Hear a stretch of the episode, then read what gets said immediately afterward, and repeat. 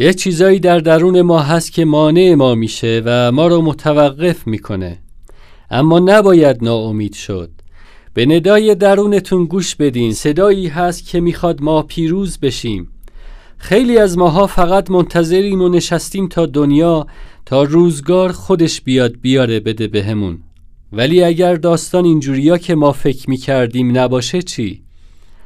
اگه داستان اینجوری باشه که باید میخواستیم، باید طلب میکردیم تا بهمون بدن چی؟ دیدین وقتی آدم منتظر یه مهمون عزیزه چه حال و هوایی داره؟ خونه رو آماده میکنه، قرار مداراش رو کنسل میکنه، به سر و وضع خودش میرسه. اصلا یه انرژی تو وجود آدم میاد که انگار آدم جون دوباره میگیره. بعد جالب اینه که مهمون کی قراره بیاد؟ 2 هفته دیگه.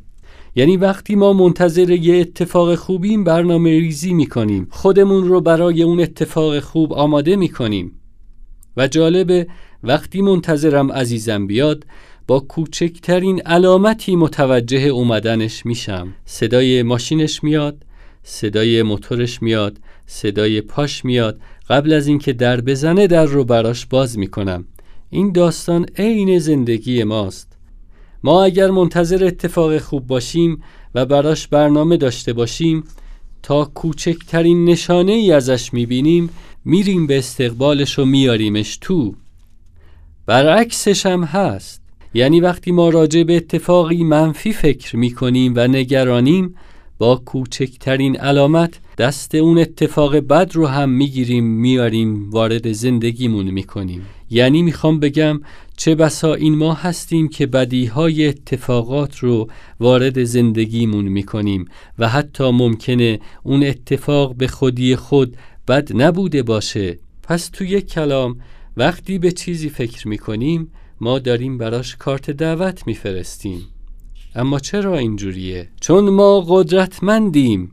ما قدرتمندیم چون جزئی از یک کل قدرتمند و منظم هستیم. ابر و باد و مه و خورشید و فلک در کارند برای من، به شرط اینکه مقصدی برای رسیدن تعریف کرده باشم، به شرط اینکه هدفم و رسالت زندگیم رو بشناسم و بدونم که قراره با کمک این ابر و باد به کجا برم. اگر نیاز اصیلی، آرزوی اصیلی در درون من به وجود اومده، حتما پاسخی هم در بیرون براش وجود داره، وگرنه بین این همه آدم چرا این مسئله باید دغدغه و مسئله من باشه؟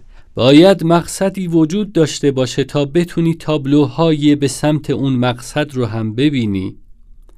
خیلی وقتا تابلو و علائم هست، ولی چون ما نمیدونیم دقیقاً میخوایم کجا بریم، اصلاً متوجه علائم و نشانه ها نمیشیم و از کنار تابلوها به راحتی رد میشیم و هی دور خودمون میچرخیم.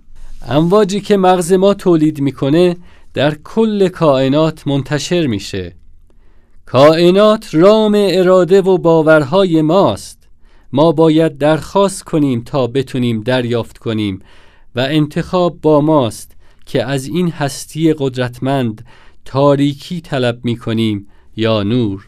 ما در کارگاه شناخت خود و ساختار کائنات انسان رو به عنوان جزئی از کائنات بررسی می‌کنیم. از انرژی‌های کیهانی و تأثیرپذیری انسان از نظام هستی براتون میگیم.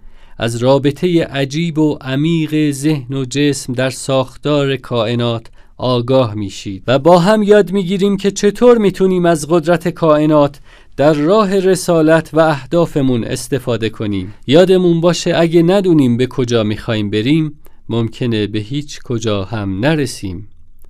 باد هست، آب هست، خورشید هم هست، اما آیا بذری هم کاشتیم تا از قدرت کائنات انتظار سبز کردن سرزمینمون رو داشته باشیم؟ و یادمون باشه نمیشه جلوی طوفان‌های زندگی رو گرفت، ولی میشه با آگاهی و آمادگی قایق زندگی رو به سلامت به مقصد رسوند.